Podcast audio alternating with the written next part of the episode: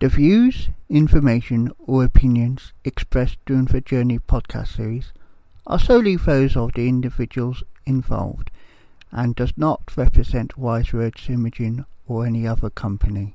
Wise Words Imaging is not responsible and does not verify for accuracy. Any of the information contained in the podcast series is available from the respective owner. Enjoy the show.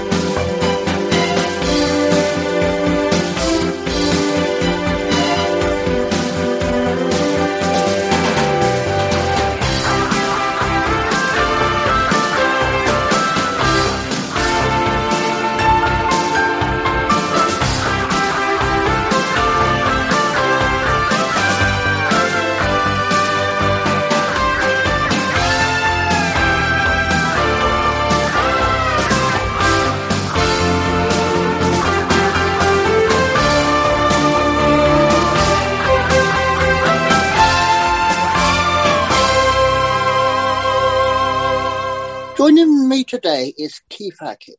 And before anyone asks, no, not Keith Hackett, my grandfather, God bless him. he shares the same name, but this is Keith Hackett from Sheffield originally, I believe. Keith, Mm. welcome to the journey. Uh, thank you very much. Thanks for the invite. All right. Um, now, I followed you. Oh, I was born in 1983. You was a referee for the Football League when I was growing up. And then, obviously, the Premier League came along in 92, which is technically the year you was meant to retire from football. But Yes. going back to the early, early days of refereeing and your life as a child growing up, what made you become where you wanted to become? Yes. Well, I, I mean, as a, as a youngster growing up in Sheffield, city where I was born and still live, um, we have a, a remarkable history because this is where football, soccer in, in the States was, was started. Um, we, we have the oldest football team in the world. It's still in existence. It's an amateur team, uh, Sheffield FC, not United or Wednesday.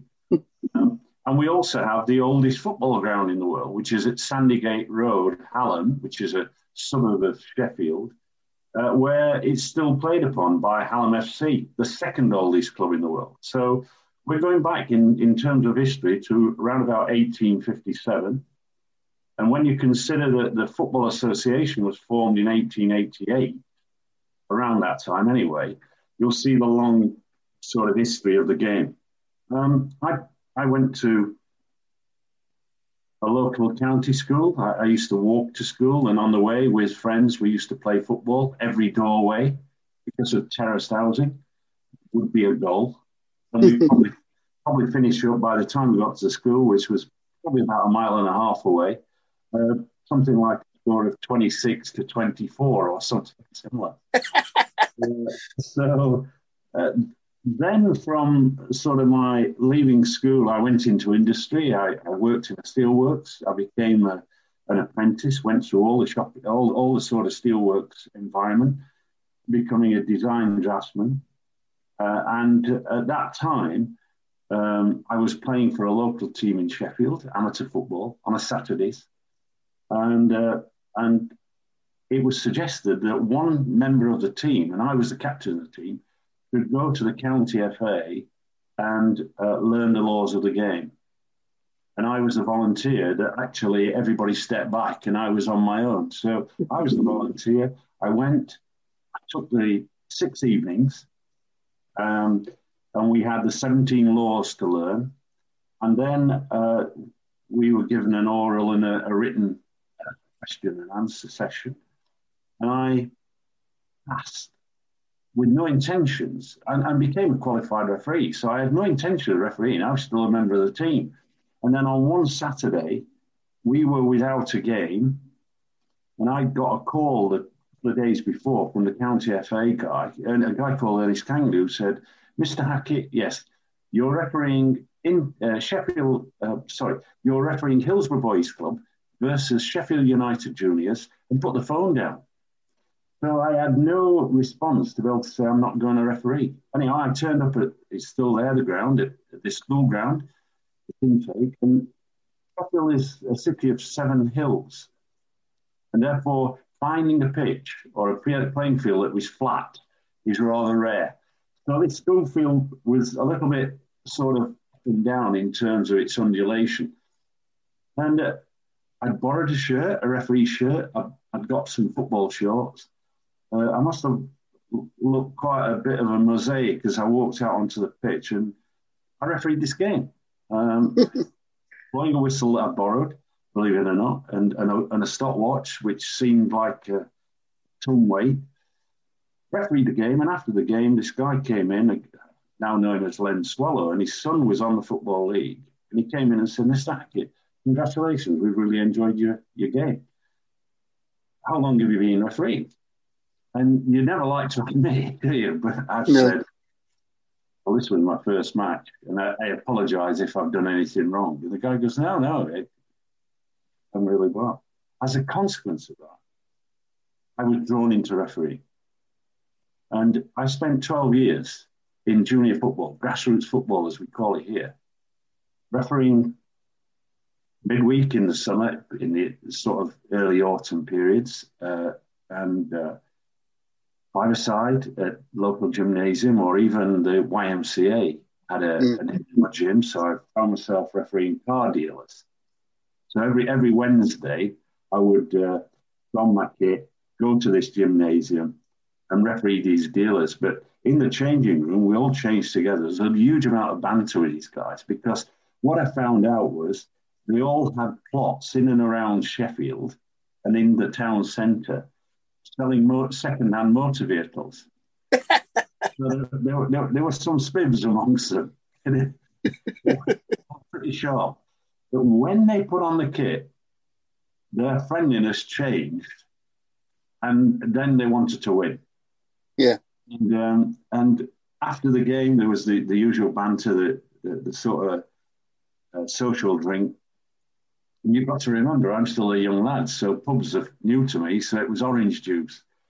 And they, the, the looks that I used to get when they were all having pints of beer, and I, and, I, and they're saying, "What do you want to drink?" Orange juice, and it, um, and and so, if you like, in those twelve years of refereeing at grassroots level, Saturdays, Sundays, sometimes probably about hundred games a season, um, you learn your craft because yeah.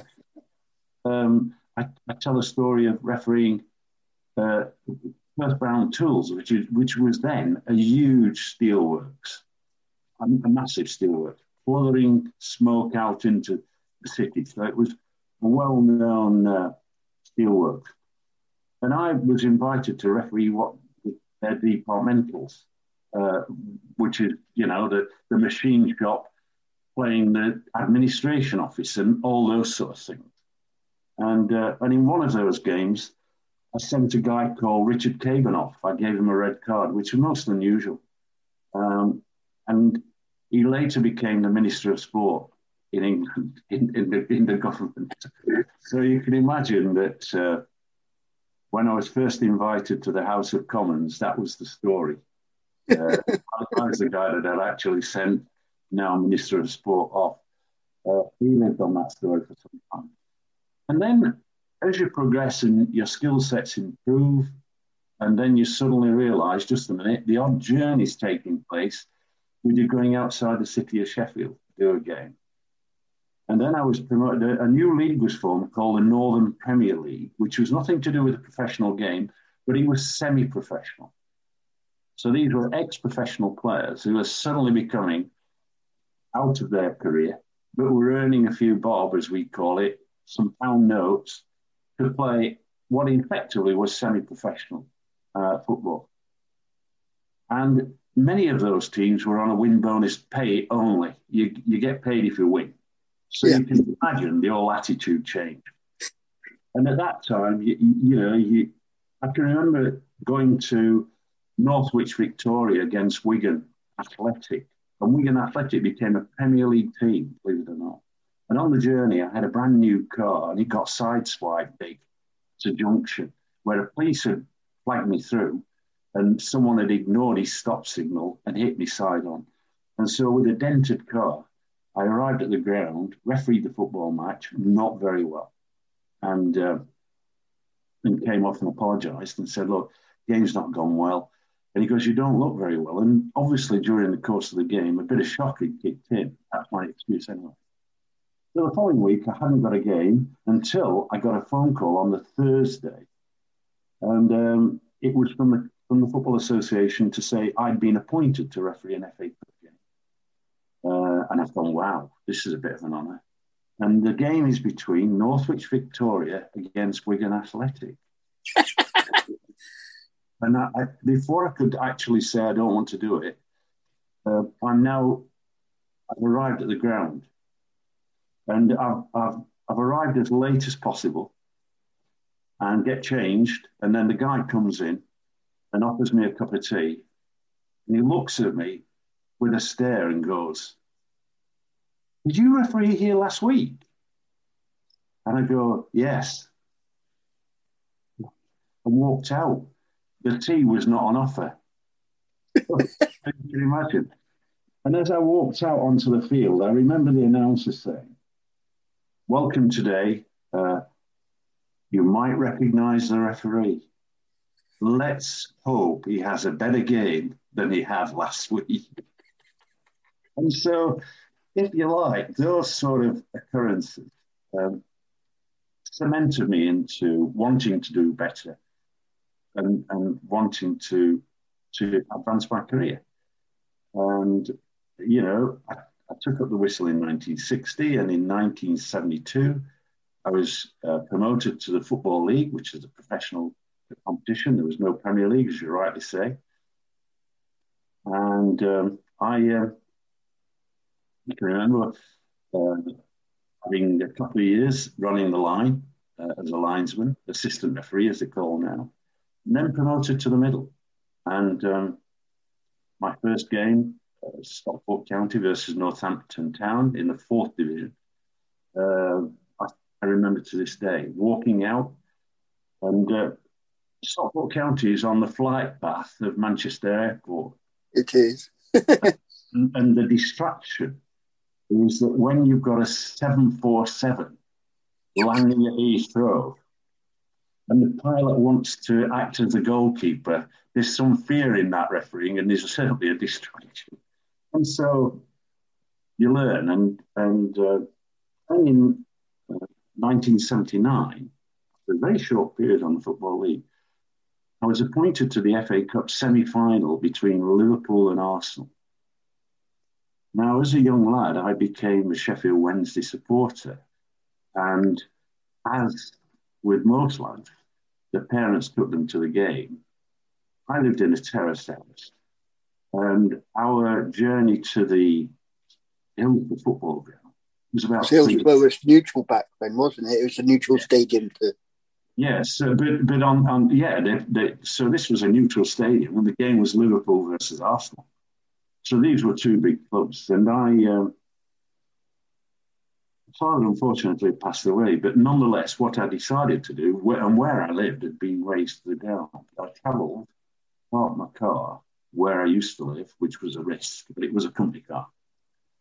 And locked it up, got my kit out, and walked the three miles. I didn't go on the way. We used to stop at the pub where my dad used to have a couple of pints of beer, and we were treated to an orange juice.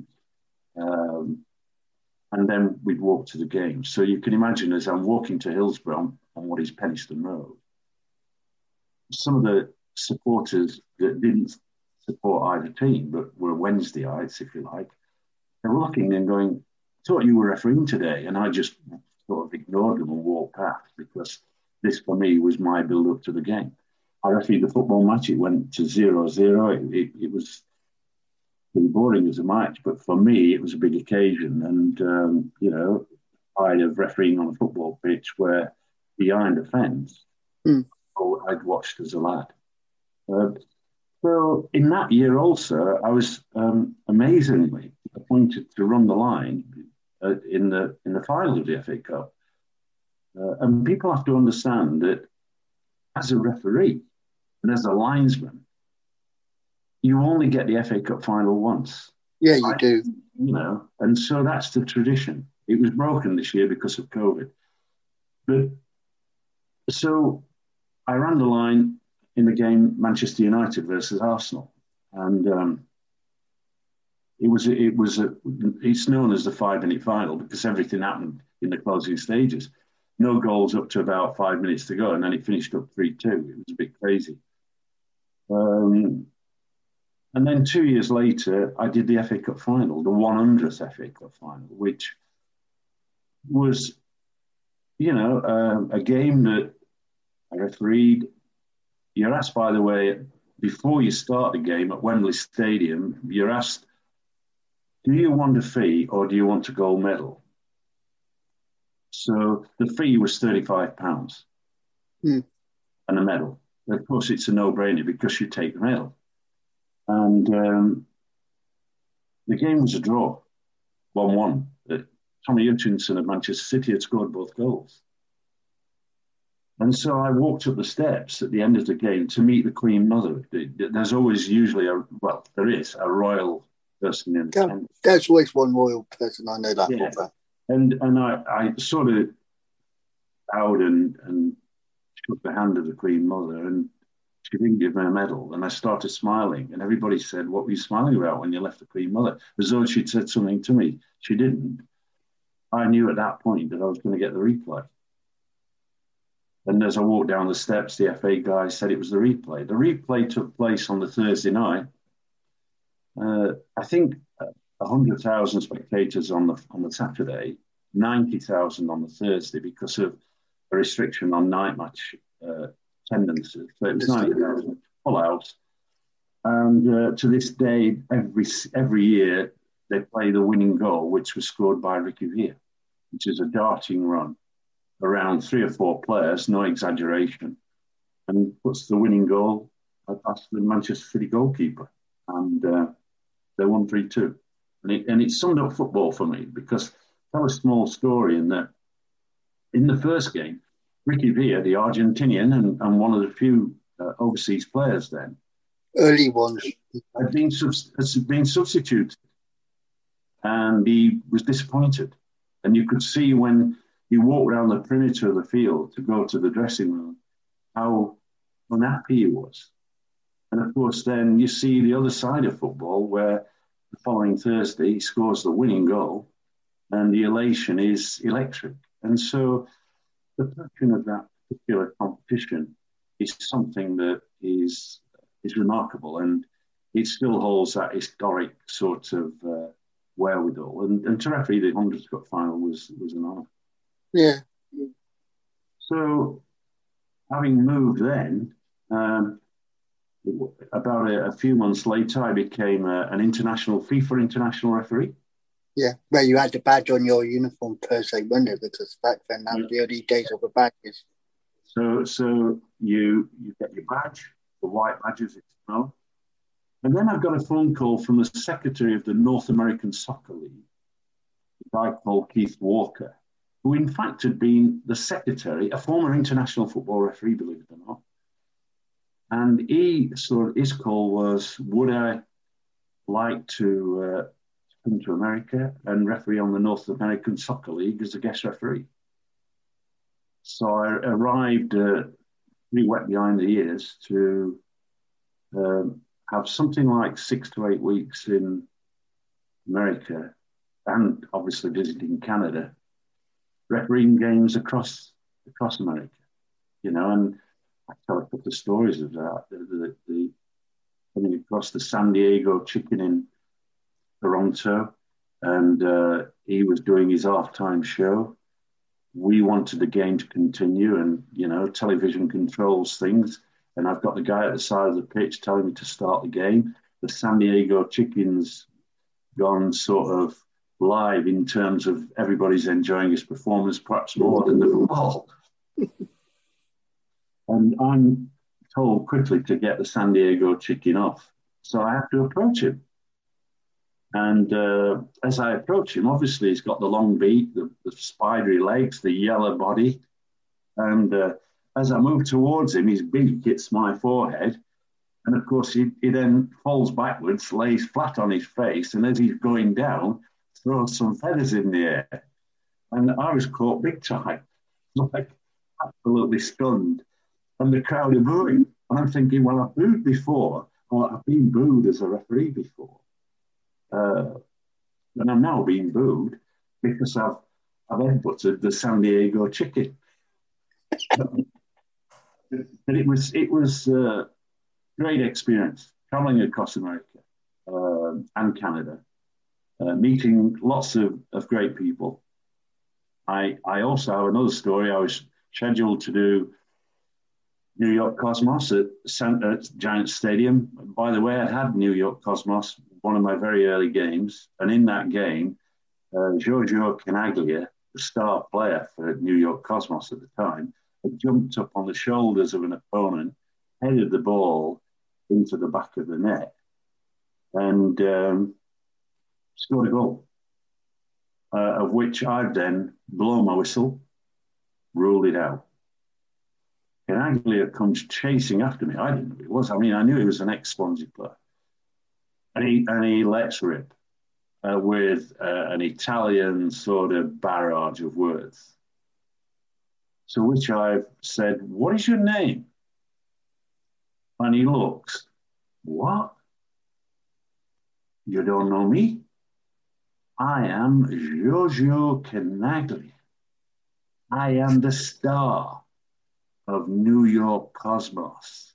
Do you know what you have done? I've gone, right, fine, yeah. I've given you a yellow card and I'm reporting you to the league. And of course, he's stunned. I can tell you at the end of the match, there's a knock, a loud knock on my dressing room door. The, my assistant referees, my linesman, one from Canada, at the end of the match said, Keith, I think you should have avoided that. And I got, absolutely not. I set my standards, and I, I might be in America. I'm not changing my standards. Fine. And there's a knock on the door, and uh, in walks Chinaglia, and I'm thinking, there's going to be a problem in the dressing room. And uh, and he went, Mr. Hackett, I want a favour. And I've gone, no, you're reported. And he goes, no, no, can you please give me the yellow card? I want it as a souvenir. And insisted I sign it. And so it's only afterwards that you know the power of Chinaglia and his status within New York Cosmos. And the same thing happened a few a few weeks later when we were stuck in Lincoln Tunnel, and the you know I'm looking at my watch with the driver, a chauffeur-driven car, and all of a sudden the driver jumps out of the car and starts shouting um, in Spanish, or I thought was Spanish. And uh, the next thing is the side door opened, and in stepped this guy and I don't know who he is until I look in the mirror of the car, the driver's mirror, and I'm going, wow, that's Carlos Alberto. He's the captain of the New York Cosmos, and he's sat at the side of me uh, because he, he's got pers- quite a perspiration because he's thinking he's going to be late for kickoff. And the driver explained to him, Don't worry, uh, Carlos. The man that sat at the side of you is the referee. He doesn't. The game doesn't start until he blows the whistle. Uh, I must say that I, I, bottled it a little bit because um, about maybe quarter of a mile from the ground, Giant Stadium, uh, I asked the driver to stop, pick my uh, bag out of the car and walk the remainder. I didn't think it'd be good for the game to be seen walking in with Carlos Alberto. just for integrity situations. But those are the things I learned, you know, And then, of course, I had a long career. I had something like 23 years at the uh, at the Premier League level and uh, at, at football league level, professional game. It's been into the Premier League. Years as an international referee. Um, you know, I refereed. You know, I had some great, great experiences. Um, I suddenly received a call from uh, UEFA saying that I was appointed to referee Gdansk versus Juventus. And I've gone, my response is no Englishman is allowed in Poland at the moment because of Jaruzelski and, and the shipyard gates problems. And, and it had been going on quite a bit. And so I, I arrived in Warsaw for the game uh, and we were shown to our hotel, driven to our hotel. And I said to them, No, I'm very sorry. You have to be in the city of the match 24 hours. Ooh. They were unhappy. And I said, Look, I'm insisting. If you don't, the game will not go ahead. And so we took a flight from Warsaw to Gdansk in what was a museum piece of aircraft. I can only explain it that way. Wind coming in. We were flying almost at the height of a double decker bus. Uh, and I kept saying, because of turbulence, could you go higher? And the guys going, no. And we found out there was there was no radar. It was he was following the main road from from Warsaw to Gdansk, which uh, got a road map, which was quite amazing. The thing I remember about that game was the the day before you meet, you know, you go to the pitch, you go and go to the ground, you examine the pitch. And then as I was driving back from the ground, the driver said, look, there's someone wants to meet you. And that someone was Lech Walesa. And um, I met him. And of course, he was the man in charge of Solidarity. He, he later became the president of Poland. And uh, all he wanted to say was, look, the, the goods that have been sent from England, clothing and other goods, were all being distributed in the right manner. And I always thought that was, you know, he went out of his way with some degree of, to, to do that. I asked him if he was going to the game because I knew he was a football supporter. He said no. Um, but as the game got underway, um, with a lot of security, the game, the ball was kicked into the crowd, and all of a sudden the crowd parted, and there was Lech Walesa uh, stood on his own, and everybody turned and started shouting solidarity, and uh, you know. Having that, and then later on on unification night, refereeing the last game between an East and West German team, having the experience of going through checkpoint Charlie, you know, which is quite was quite formidable. You're walking towards East Germany, uh, where people have tried to escape, and there is a fear fight, and you're on your own. you know, and the guy greeting me at the other end and sort of saying, "It's amazing football, Mister Hackett." I said, "Pardon." It's amazing football that you are allowed to walk through Checkpoint Charlie with no checks and to referee a game in East Germany. Fantastic. He said, a few years ago, the President of the United States, John F. Kennedy, someone I admire, he said, was not allowed to come through Checkpoint Charlie. And he gave a very important speech that all of his East Germans listened to that gave us some hope. And so football becomes at times more than a game. For me, massive interest, you know, having traveled 100 countries. And so in that period, I refereed the Olympic Games. You know, I, and, and, and you have to remember that I wasn't a professional referee. I was a, an amateur referee in a professional environment. And so there was always this, uh, how can I get away from the from my, my job, which was now as a sales and marketing director for, for a large company? How can I get time out? So it was always like the pressure wasn't refereeing football matches.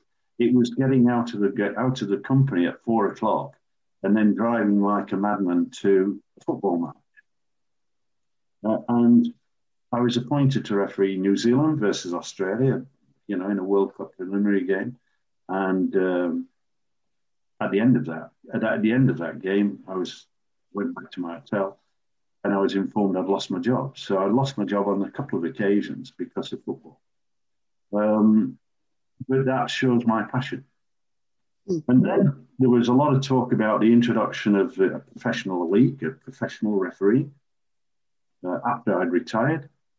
And um, I, um, you know, I, I'd, is- I'd, issued a paper to the Premier League before uh, when I retired about referees becoming professional and why. And I, I put in this this problems that referees had in terms of preparation. The game was getting quicker.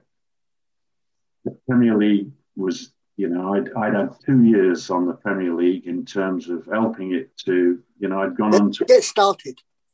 Yeah. And so I did the two years and they wanted me to do a third. And I said, no, my, at 50, I felt my refereeing days were, were over as far as professional game. I intended to referee in local football and enjoy my refereeing again in that sense, um, and put forward this paper, which I, sh- I, shared with the chairman of the Premier League, a guy called Sir Dave Richards.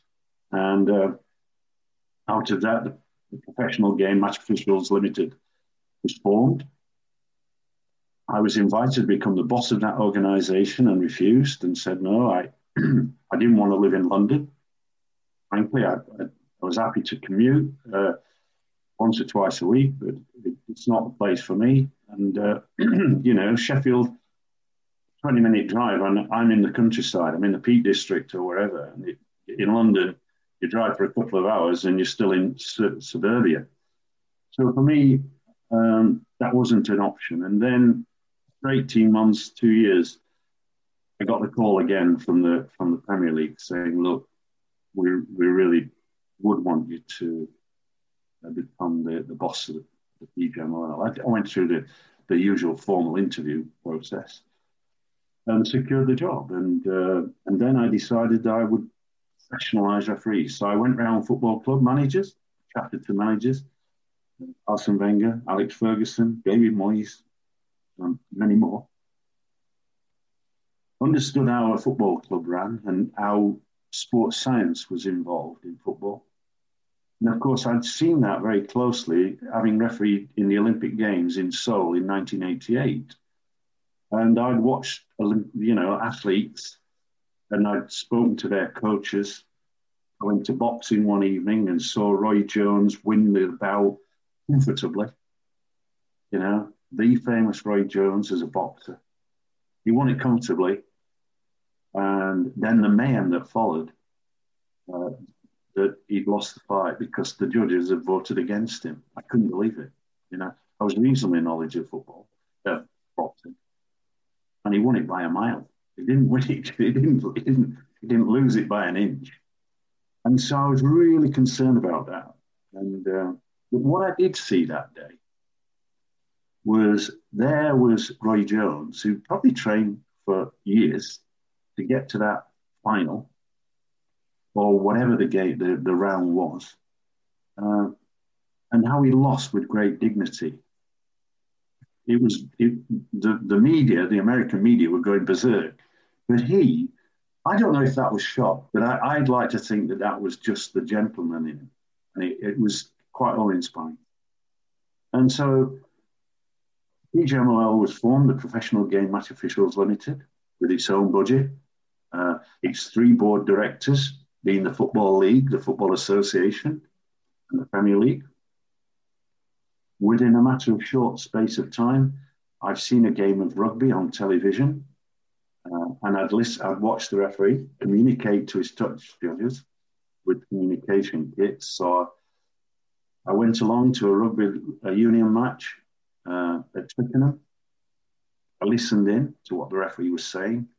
I was I was sold on it. The following week, I went back and ordered the, the communication kits, didn't even think about getting the approval from FIFA. And now those are standard kits used by yeah. referees around the world. Of course, we did have our problems in the first uh, few months of those uh, uh, communication kits, how they were worn in the ear and various other things. But, the, but the, I, was, was attending the game at Chelsea, and the referee's running around the football field, refereeing this football match. And all of a sudden, he stops for no reason. And of course, I'm watching the I'm watching the referee. I'm not. I'm watching the game football. I'm watching his ear to his mic, and all of a sudden he pulls out the earpiece. So I go in after the game and sort of review, and I said, "Look, I have to tell you, pulling the earpiece out when I'm trying to get the communications established as a good good tool for referees to use, is going to give me a bit of damage and a bit of pain. Why did you pull the earpiece out?" Well, it's quite simple. And he goes, I want a cab from Kensington High Street to Oxford Circus. I was refereeing a football match. And therefore, we had a we had a transmission problem where he got a request for a cab. We overcame that with encryption and various other things later. Um, but what I did do with the professional game was to actually introduce uh, sports science. I employed a full-time sports scientist, Matt Weston, who, who's now, uh, I think that's Matt Weston, who's now employed by the MLS. Uh, I, my business plan was quite simple uh, to create a cadre of world-class officials. So I brought in sports psychologists to look at body language, um, feeling pressure, um, I brought a vision scientist in, not only to check the eyesight, which is important, but to actually look at reaction times of individual match officials, how quickly the eye and the reaction times. And so we, we had some really uh, interesting measurements, but we also had eye exercises to help the peripheral vision. All those things were introduced. And then towards the end, uh, I watched a game, Manchester United versus uh, Tottenham Hotspur, and the Manchester United goalkeeper, Roy Carroll, dropped the ball over the line by about a good yard. And as a result of that, it was a goal. And I could see it from sitting in the director's box at Old Trafford. The referee, Mark Clattenburg, near the halfway line, hadn't got a chance. The assistant referee, in line with the second rearmost defender, way upfield, was in his right position and had no chance of following the ball which was a long speculative shot at goal, to be in a position to judge whether the ball's over the line or not. So we had a goal that wasn't given. And a few months later, I was asked at a Premier League meeting with all the chairmen and owners and managers and whatever, not managers, given blue sky thinking, what would I like? And I said, goal line technology.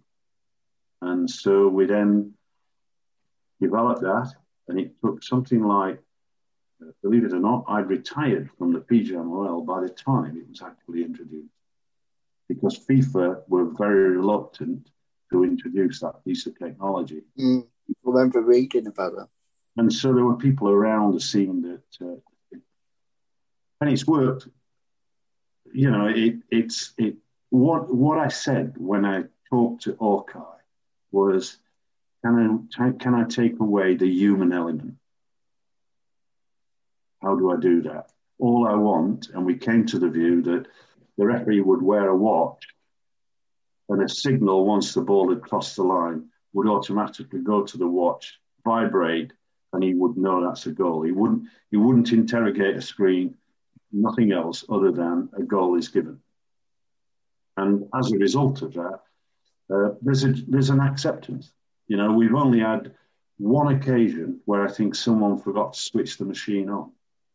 Aston Villa versus Sheffield United last year, when the ball did cross the line, or appeared to cross the line, and a goal wasn't given, and everybody looked at it, and goal line technology wasn't operating on the day. So that's the only time the downside of that. And so, um, you know, we progressed and we created, if you like, a cadre of world class players. We probably had 10 out of the 18 that could have refereed any game anywhere around the world. And of course, one of those uh, referees that uh, developing at that period of time and being coached very carefully was Howard Webb. Yeah. And uh, Howard, of course, went on to referee the uh, 2010 World Cup final, uh, which was a game that many people enjoyed. It was pretty tough. I think a lot of yellow cards. Probably Howard, in reflection, would have sent De Jong off for his behaviour. He didn't because he wanted to keep all the players on the field of play. And so he came through really well uh, in that game. And now, of course, he's, uh, for me, he retired too prematurely. I'd gone as the boss of PJ But uh, he's now, and then, you know, he's become the boss of pro referee. And I, I played a part in pro referee on the basis that uh, Asher Mendelson and Nelson Rodriguez, I think Nelson Rodriguez is now connected with Chicago, but he was an executive with the MLS. And, so, and Asher was, I think, head of refereeing at uh, US Soccer. And I had meetings with them both in London and in New York, uh, out of which uh, we uh, they created pro referee, which uh, which was their signal that they would on the MLS have professional referees. And I think it's gone very well in America. Mm one area where I think it's better in the MLS and pro referee is where they're handling VAR. Because over here, it's a hot topic. Almost every week, it's a hot topic. Whereas I think in listening to, as I did a few weeks ago, to a conference, online conference, uh, Greg Barkey, who runs VAR, it's very evident that the MLS and Pro are much more advanced in how it's used, how it's uh, managed, how the referees operate it. And that's great credit. To, that's great credit to the pro management team and the referees themselves in terms of, of how they operated it. It will never be foolproof, but it will aid the quality of decision making at the end of the day. Yeah, totally. And so that's it. I mean, in that period of time, um, I worked with uh, I called Paul Trevelyan, an artist, and uh, under the banner of You Are the Ref, I've written many books. And, uh, and a phone app back in the day as well, if I remember yes. rightly. Yeah, I mean, we, uh, yeah, but that was when apps were rather new.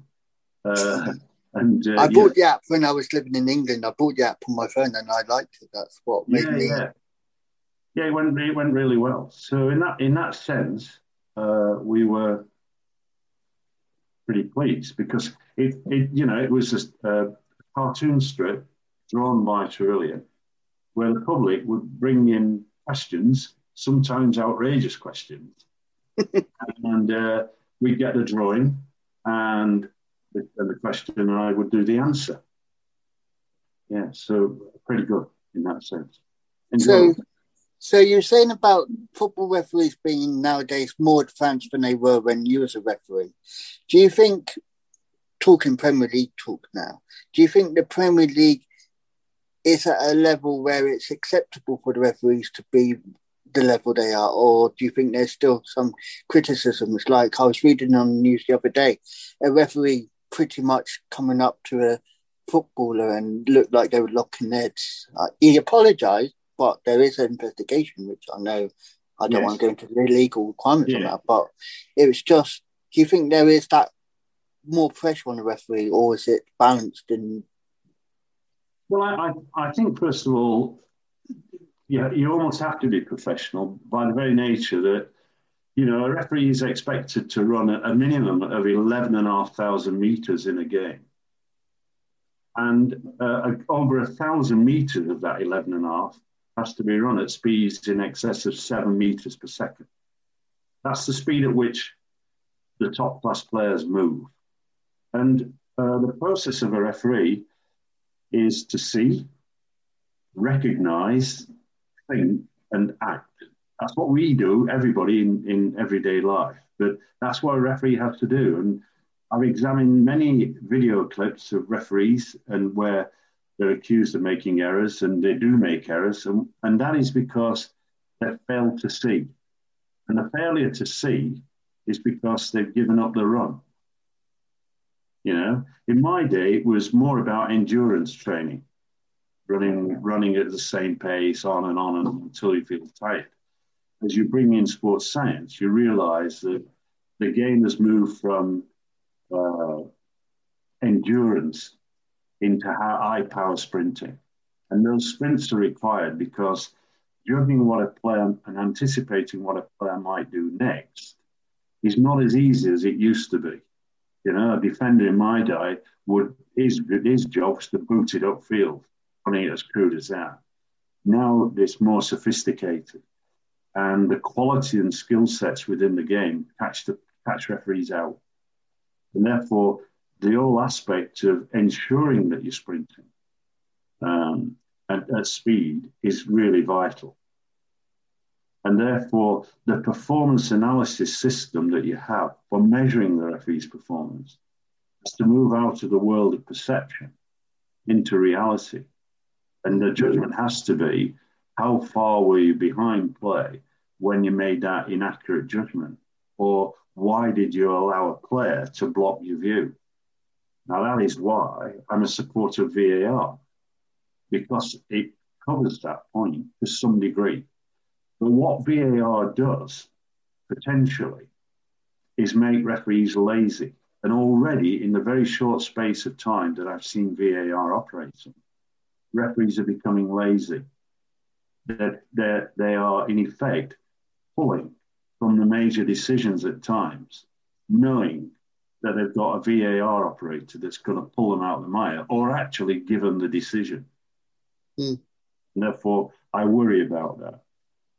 I think it's a, it's a world now of, of referees being athletic as well as being experienced and knowledgeable about the law.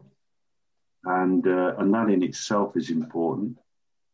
Um, and I think we've, you know, there's also the question of the business, as you like. I mean, you've got to understand that the the PGMOL budget is around about 21 million. It was 5 million when I left. Now 21 million put into refereeing at the professional level in England. That's a huge amount of money.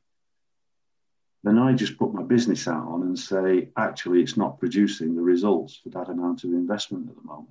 Yeah. So have, and one of the problems they face is that they've got an aging population of referees. And the succession planning, as I see it, is not working as effectively as it should.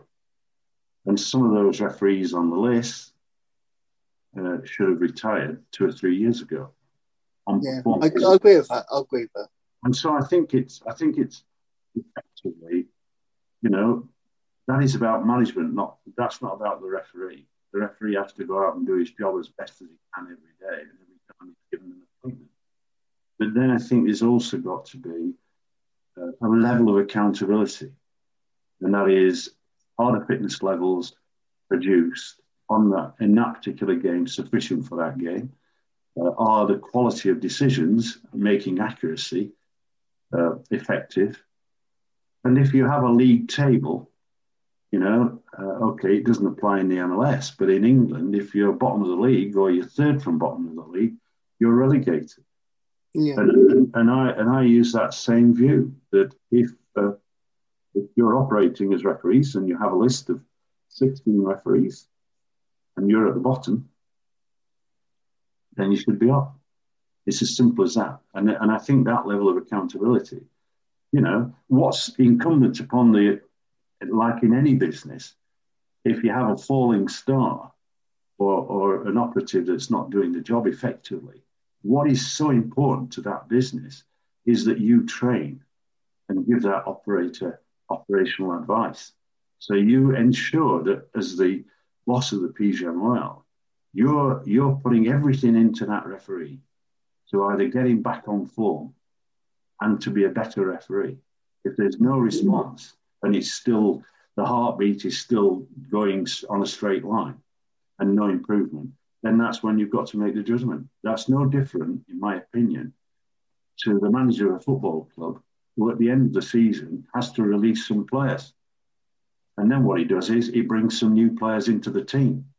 Mm. And referees should be treated in exactly the same way. So when we've got a referee who's 52 and some at 50, there's a, there has to be a recognition that they're coming to the end of their career. And there has to be a recognition of employing new youthful referees uh, onto the list and getting them bedded in to doing those games as quickly as possible. And how you do that is really important. The number of games through the referee, how you deal with the, how you deal with uh, aspects of training and coaching, and you know, um, I think at this moment in time, the PGMOL is is at the bottom of the curve and, and not climbing yet. And I think it's got to recognise that at the moment there's a dip. But there was always going to be a dip when you can't retain the services of people like Howard Webb, Mark Clattenburg, and others. Yeah, totally. It's like I noticed there was a big change in refereeing when Howard Webb officially retired, and even when Mark Clattenburg did actually leave as well, because they were the two distinguished referees that people knew and recognised, and they were the full faces of. I know there was obviously up of the leagues, and as there is, but there isn't real real consistency in the game now. No, I, I, think I think there's certainly uh, problematic areas in, in refereeing. There's no doubt. I mean, I think that they've been very poor in the uh, in the installation of VAR and its operation. Um, mm-hmm. and I, I, think you know what do you have to do when you're when you're running an organisation is recognise your weaknesses but, but you've got to recognize them and then you've got to act and do something about them. And I think there's a failure to recognize that some referees are not performing well and they're just being given appointments. And, and those people lower the standards and lower the motivation of others that are doing. You know, if we take uh, an example, Lee Mason, who's long as a referee, long on the Premier League, uh, moving towards 50, uh, not performing well. And um, and if you look, he's had nine Premier League games. Now he earns an equivalent salary to Michael Oliver. He's our, probably our current number one referee. He is because he's still listed, isn't he? Yeah, and and and Michael's had 18 Premier League games. But he's also had, in fact, this season to date, 27 games because he's had four Champions League games and two National League games. So he's had 27 games this season against Lee Mason's nine on the Premier League and probably a couple in the Football League. So, you know, that in itself must be telling the management that you haven't got the total confidence in that referee. So, and he's at an age when you, you know, I don't like age um, in terms of input because, you know, with that comes experience. But it is about on field performance. You know, you may you might have the experience, you might be fit, you might be mobile and and, and do things, but how effective are you as a referee and how are you being touched by other people in the game? So I think that that is the area that concerns me. And yeah, I think the quality at the moment, apart from the odd few, I mean, if, if you look at Martin Atkinson, he's a retired FIFA referee. Uh, he's 50. 50 now, and he actually is refereeing as well as he's ever done. So it, I'm actually showing that a 50 year old can referee at that level mm. and can produce quality. But some people hit the retirement age button long before they retire. And they talk about, oh, this is what I'm going to do. I'm going to build a cottage in the in the countryside. I'm going to do this and this. And up here, they remain in retirement mode because their efficiency levels drop, their motivation drops. And so the old psychology of uh, a flat hand, palm of the hand in the middle of a referee to drive him to do his best is the important bit. Mm. This, I hope, is what Howard Webb and his team at Pro Referee are doing. You know, uh, you know, I was I was offered that job when we were forming that organisation. Sadly, because of uh, contractual issues with the PGMOL, with the Premier League. I couldn't take that. But Peter Walton came in as a, as a retired Premier League referee and started the process. Howard Webb's continuing that process. Mark Clattenburg is currently in charge of referees uh, in Greece.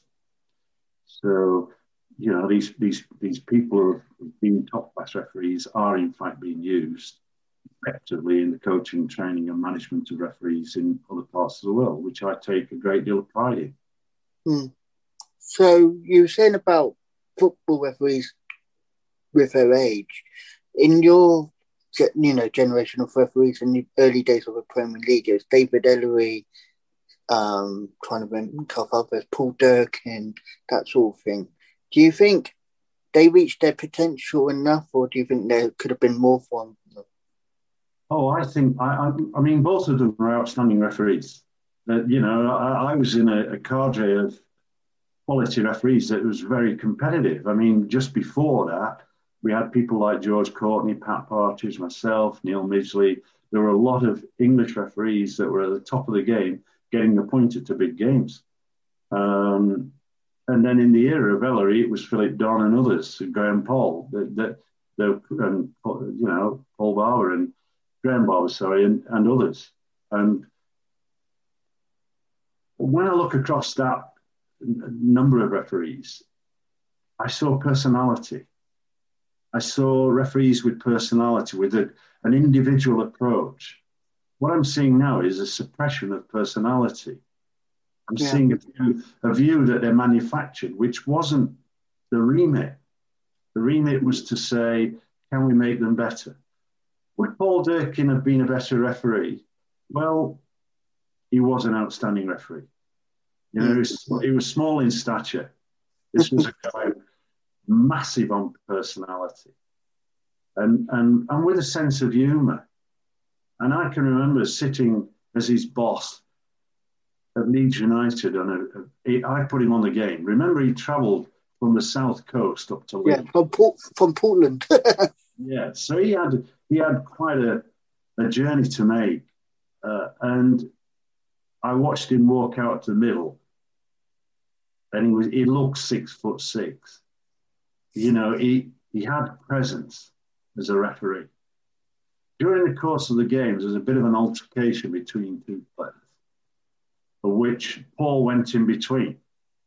And I, I, tell you, he was he was overshadowed by two effectively giant players, and he was small referee in the middle. Uh, and he parted the uh, the confrontation, um, gave them some words of advice, and then got them to shake hands the two players.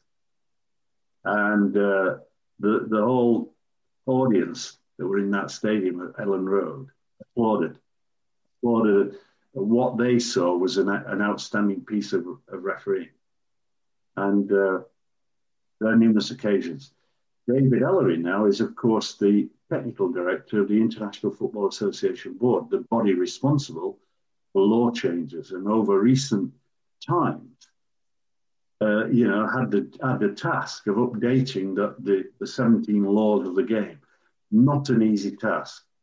And, and I think in, in that change, he's created some loopholes. As an individual referee, he was completely the opposite to me. I'm a guy who comes from a working class background. I think David's parents probably did, but David finished up as a housemaster at Harrow School private public school with great renown. And of course, there's also a great history in football. Uh, they would say that they invented the game, which was slightly different. They still play it annually, where they, they play on a mudded field and do whatever they have to do. And the, the stands outside the game with a stick. Um, different approach, a different character, completely. Great communicator. And um, you know, he's got a he's got a major role to play, and I don't think it's I don't think it's really started. I think he's got some work to do in terms of law amendments to make offside law more more, if you like, sellable to those that are playing the game and manage the game. I think you've seen in England with VAR the nonsense of code being given offside. That's unacceptable within the game. Goals being ruled out, in my opinion, because you know the knee is offside or whatever. It just it just doesn't make sense. Um, we we're seeing, if you like, uh, that particular change. There are other referees, Graham Poll, who had huge personality, and some would say went over the top. At times he did, uh, but that's that was his style. You had Mark Halsey, who uh, was a referee that covered just run forever, really fit, mobile. Sadly, uh, developed cancer, didn't he? Yes. Well, he had cancer, and uh, I was his boss at the time, and uh, he had a wonderful first game of the season, Everton versus Arsenal.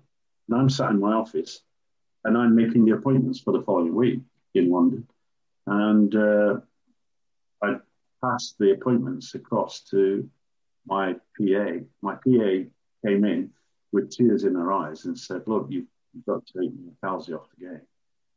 And I've gone, "Why?" Uh, he was diagnosed with cancer a week ago.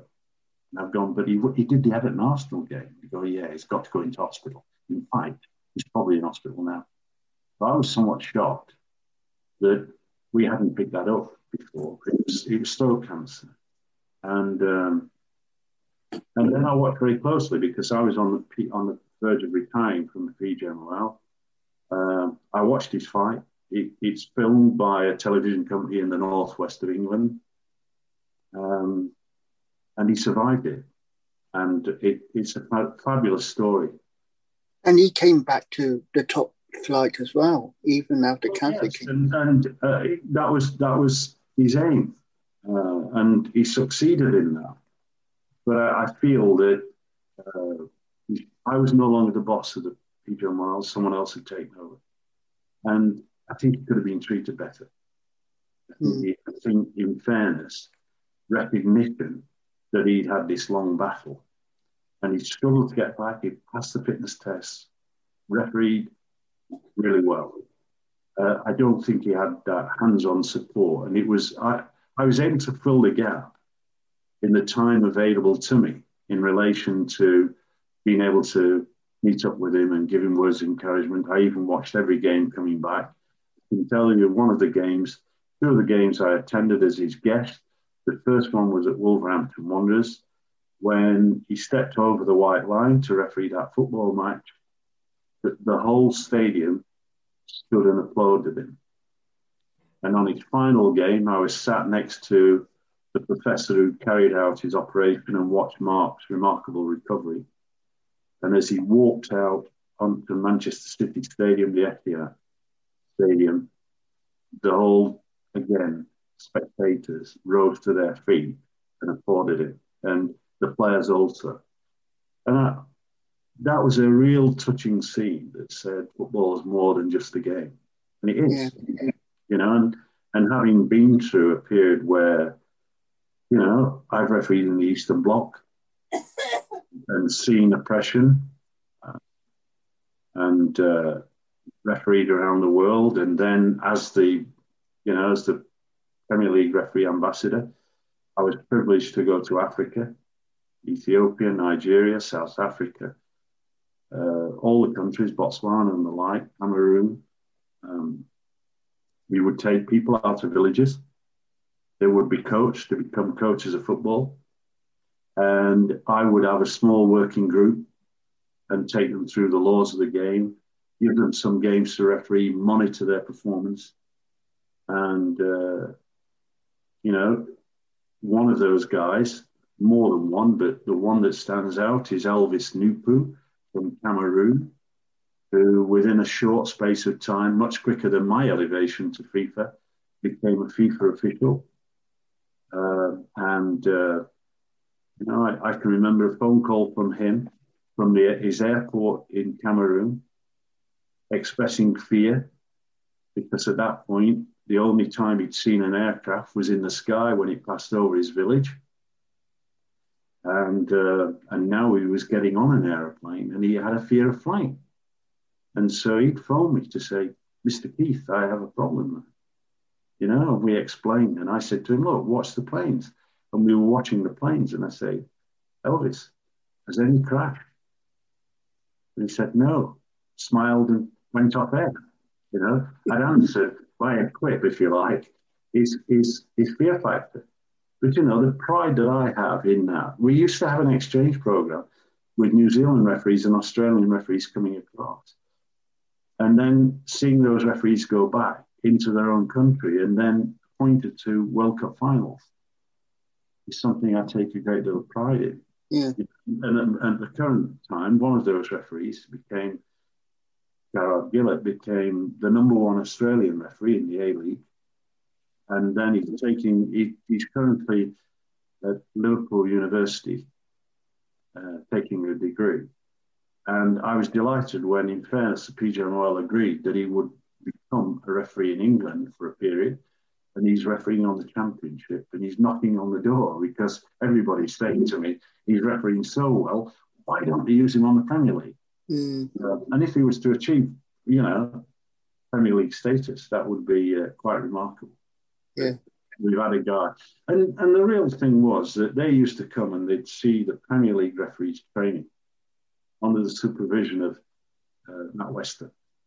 And, uh, and he, he, he was a driver, but he was also very scientific. He's written terrific papers.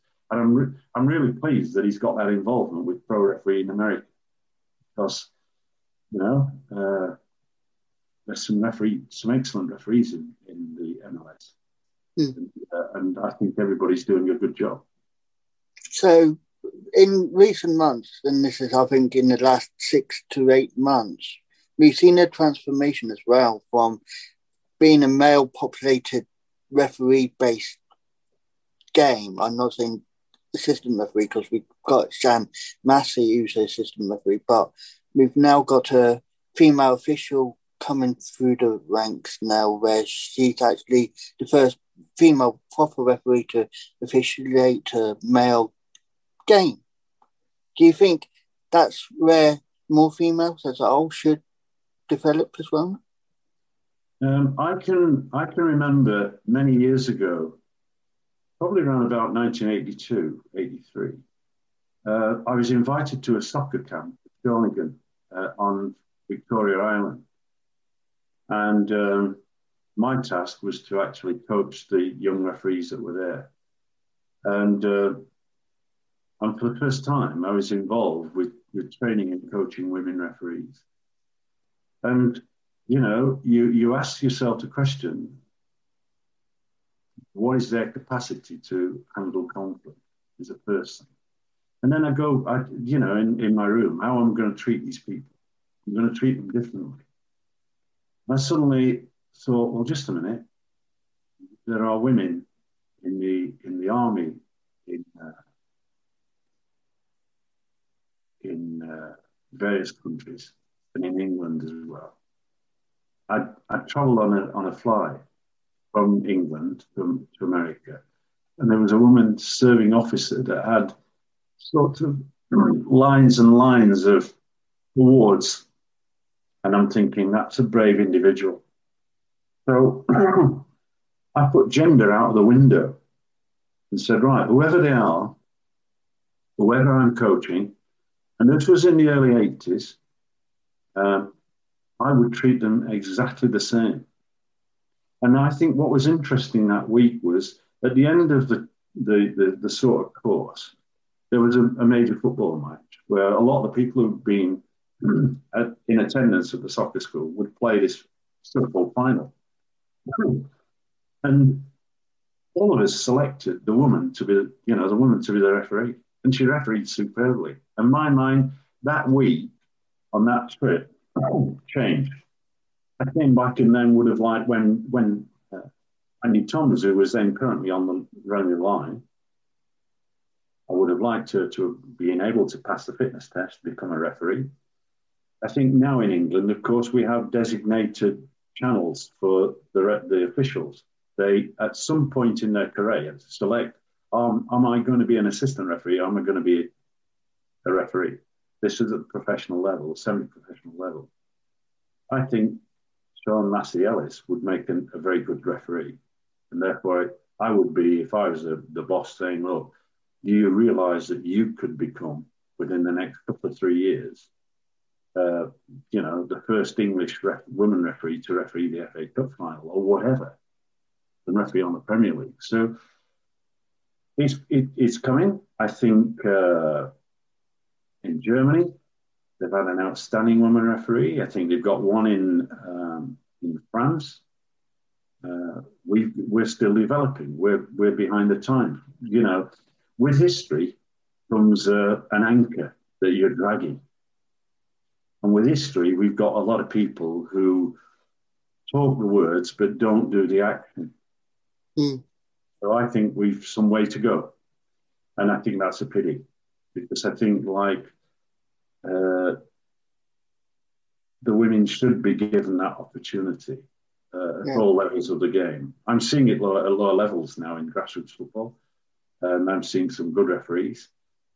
But certainly, you know, Canada, uh, Italy, uh, Australia, New Zealand have all got aspiring women referees who are moving to that top echelon, with some of them already in the top echelon. And that's good for the game. It's good yeah. for the game because, uh, you know, uh, I think we have to recognize in America, by the way, that the women's game is far more advanced than in England. Despite the fact that we've got professional league now, uh, it's amazing how we suddenly appear to be importing a number of American players to yeah. uh, to give us a status uh, on the games that are covered on television. But that's you know that's evolving. And um, another thing that's amazed me as well is the um, development of Uriah Rennie. He was one of the leading referees as well in the early 2000s, late 90s, where he was recognised because of how he came through the journey of himself. Yeah, well, I mean, he lives obviously uh, locally here in Sheffield, uh, so I knew him well. Uh, his reputation was solid in, in terms of a black referee uh, in Sheffield uh, at junior level, refereeing really well. Everybody's saying to me, Have you seen this guy? I, and, and the answer was yes, I'd seen him two or three times. And he was very impressive. And you knew at that point in his career at grassroots level that he, he was an outstandingly fit referee, uh, tall in stature, uh, and uh, could referee a bit. And he came through. There was a period in his career where he found it difficult coping with the, the, the Premier League uh, and its requirements. But he then had a, a year refereeing at Football League level, one, the, the, tier down, came back a stronger referee, and uh, and now, believe it or not, is uh, on the FA referees committee. Um, so he's got a position where he can influence change within refereeing in England uh, if his voice is heard. But sadly, um, I think that uh, trying to encourage um, various uh, sorts of ethnic background uh, referees, people to become referees, seems to be a lack of effort on the organisation side, i.e., the FA, at grassroots level, to say, look, and going into schools and saying, look, this this could be a career pathway, but actually to get them uh, involved in the game at that level. And and if you look at correlation between the number of black players we've got uh, against the number of black referees, it's not it's not in line. Yeah. So even despite the fact that we had an iconic leader to demonstrate uh, black referees can be excellent referees, and we were watching that around the world when it came to World Cups. Uh, uh, then what we should say is we've got some way to go, and therefore there has to be a degree of focus, I think, in that area. And I think, in fairness, the FA, in fairness to them, have recognised that and are beginning to do some work on it. So hopefully we'll, we'll get that representation of society within our game. Uh, we've got it as far as players are concerned. We haven't got it as far as referees concerned. And that might be some difficulty that young people of, of various backgrounds have in wanting to take up the whistle. But we've got to create uh, beating down those barriers uh, as part of the effort. Hmm. Now, I mentioned earlier about the iconic um, match between Manchester United and Arsenal, where it was very fiery and it ended up with Arsenal losing the league by two points because they got deducted the two points. Yes. What was your mem- What's your memories of that game? Because obviously, I got the picture which I'll be using well, for the YouTube and. Podcast. Yeah, well, I mean, effectively, uh, I'm in the middle of a, a full house, uh, a game that is massive towards who's going to win the title. With a history in the game of developing confrontations taking place. Uh, so Arsenal had already been at Norwich and had had a mass fallout, and uh, yellow cards had been given. And the game itself that I was officiating was not a problem. But what I didn't recognise and should have, and this is why I say to referees now, your, your preparation has to be thorough. Know the teams, know the players, and know the history. And uh, if I'd have known the history that there was going to be a clash between an Arsenal and Manchester United player, then maybe I'd have kept one eye on it in terms of the game. But I didn't. And so, out of nothing, out of a challenge, we suddenly had 21 players in a mass brawl. What's interesting about a mass brawl is that, um, unlike rugby, uh, they'll come in on a mass brawl and they'll attempt to knock people out. and you will have people finishing on the floor. In, in football, it's what, what I term handbags at seven paces, really. There's all this uh, body language of threatening and you you know but i'm in the middle of it because i took the view as a tall guy that i would go in pile in and separate the warring factions which i did. I then had a few seconds to think because then it was who am i going to send off? And i suddenly thought it could have been one of 21 and i suddenly just i then decided don't send anybody off. I issued a couple of card, yellow cards i think and then reported it. But what I did do was make my report very detailed, very thorough in terms of what had happened, what I'd seen, what my assistants had seen. And we went to a disciplinary hearing in London at the Football Association. And there you're interrogated. What did you see? What did you do? Uh, what would you have done differently had you seen the video that they played? And well, I would have done differently by sending this player off and that player off. The two, insti- the two instigators of the problem. But they were on the opposite side of the, of the, the millie. So I didn't see what was going on. It was not available to me. And it clearly wasn't available to the my linesman, the assistant referees.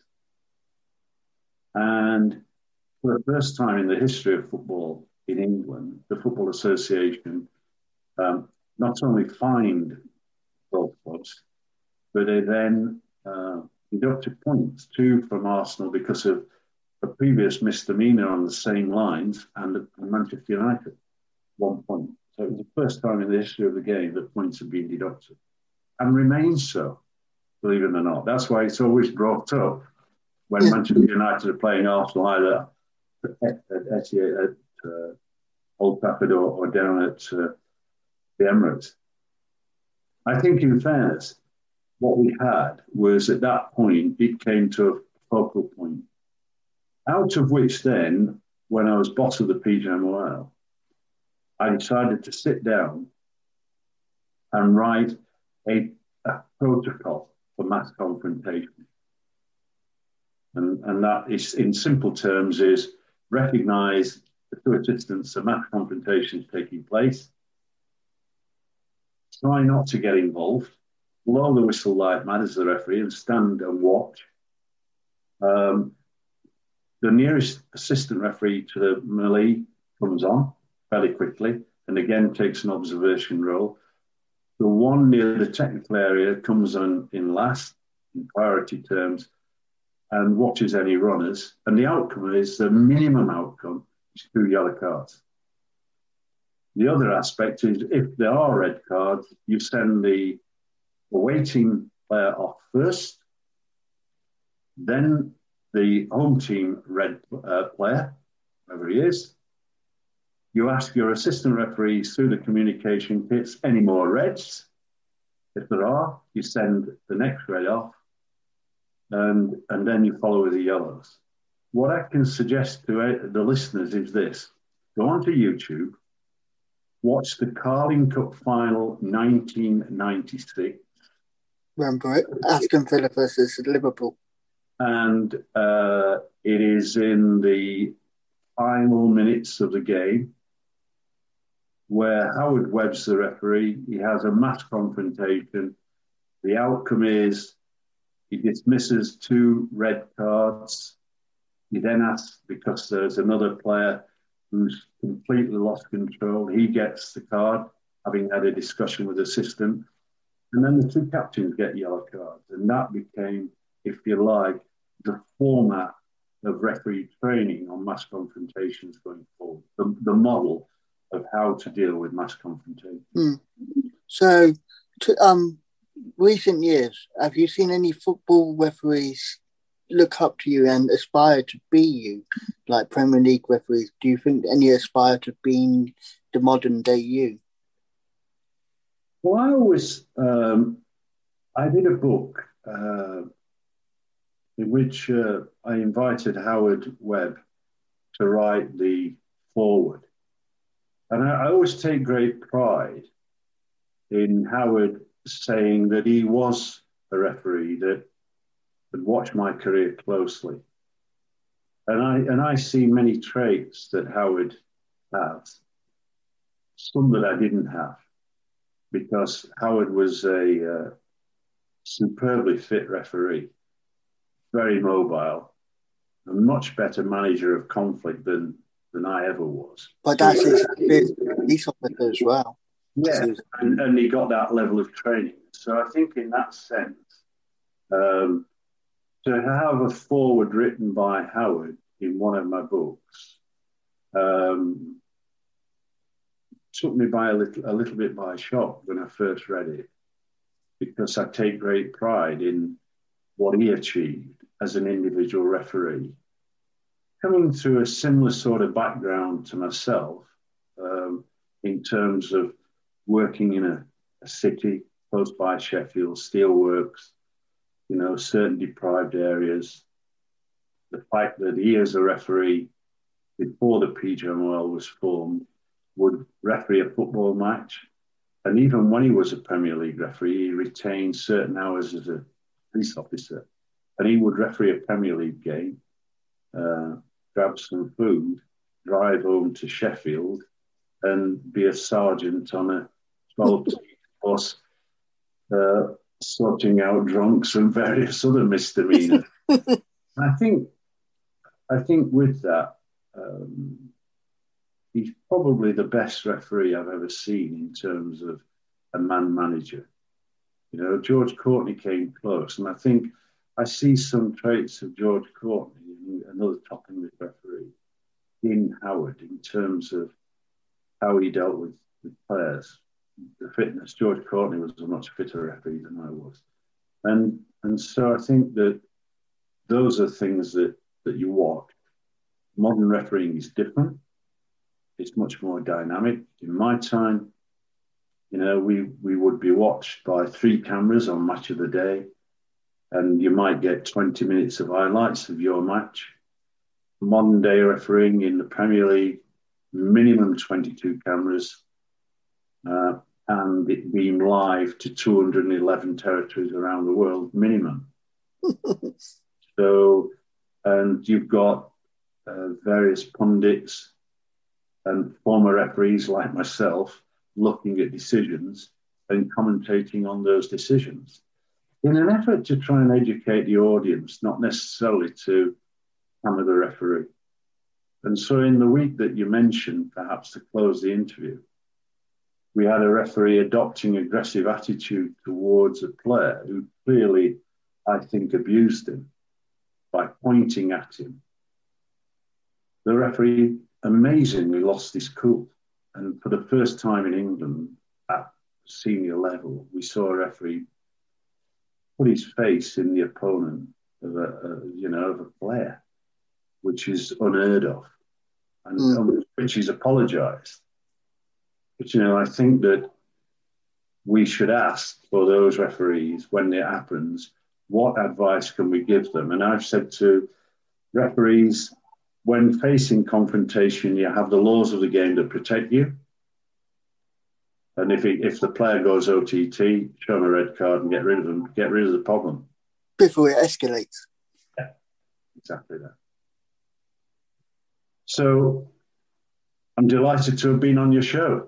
Yeah, thank you for telling me your life, telling me pleasure. how refereeing has gone from literally grassroots to the game it is now with VAR, with everything. It's just amazing. And your journey hopefully will inspire future generations to be hopefully a referee, assistant yeah. referee. But, so thank you. And Pleasure. yes, and as I told you before, and I'll say it again, yes, you're not my granddad, even though I used to joke around when I was growing up saying you're my granddad refereeing the Thanks, David. Thank you, Keith. Thank you.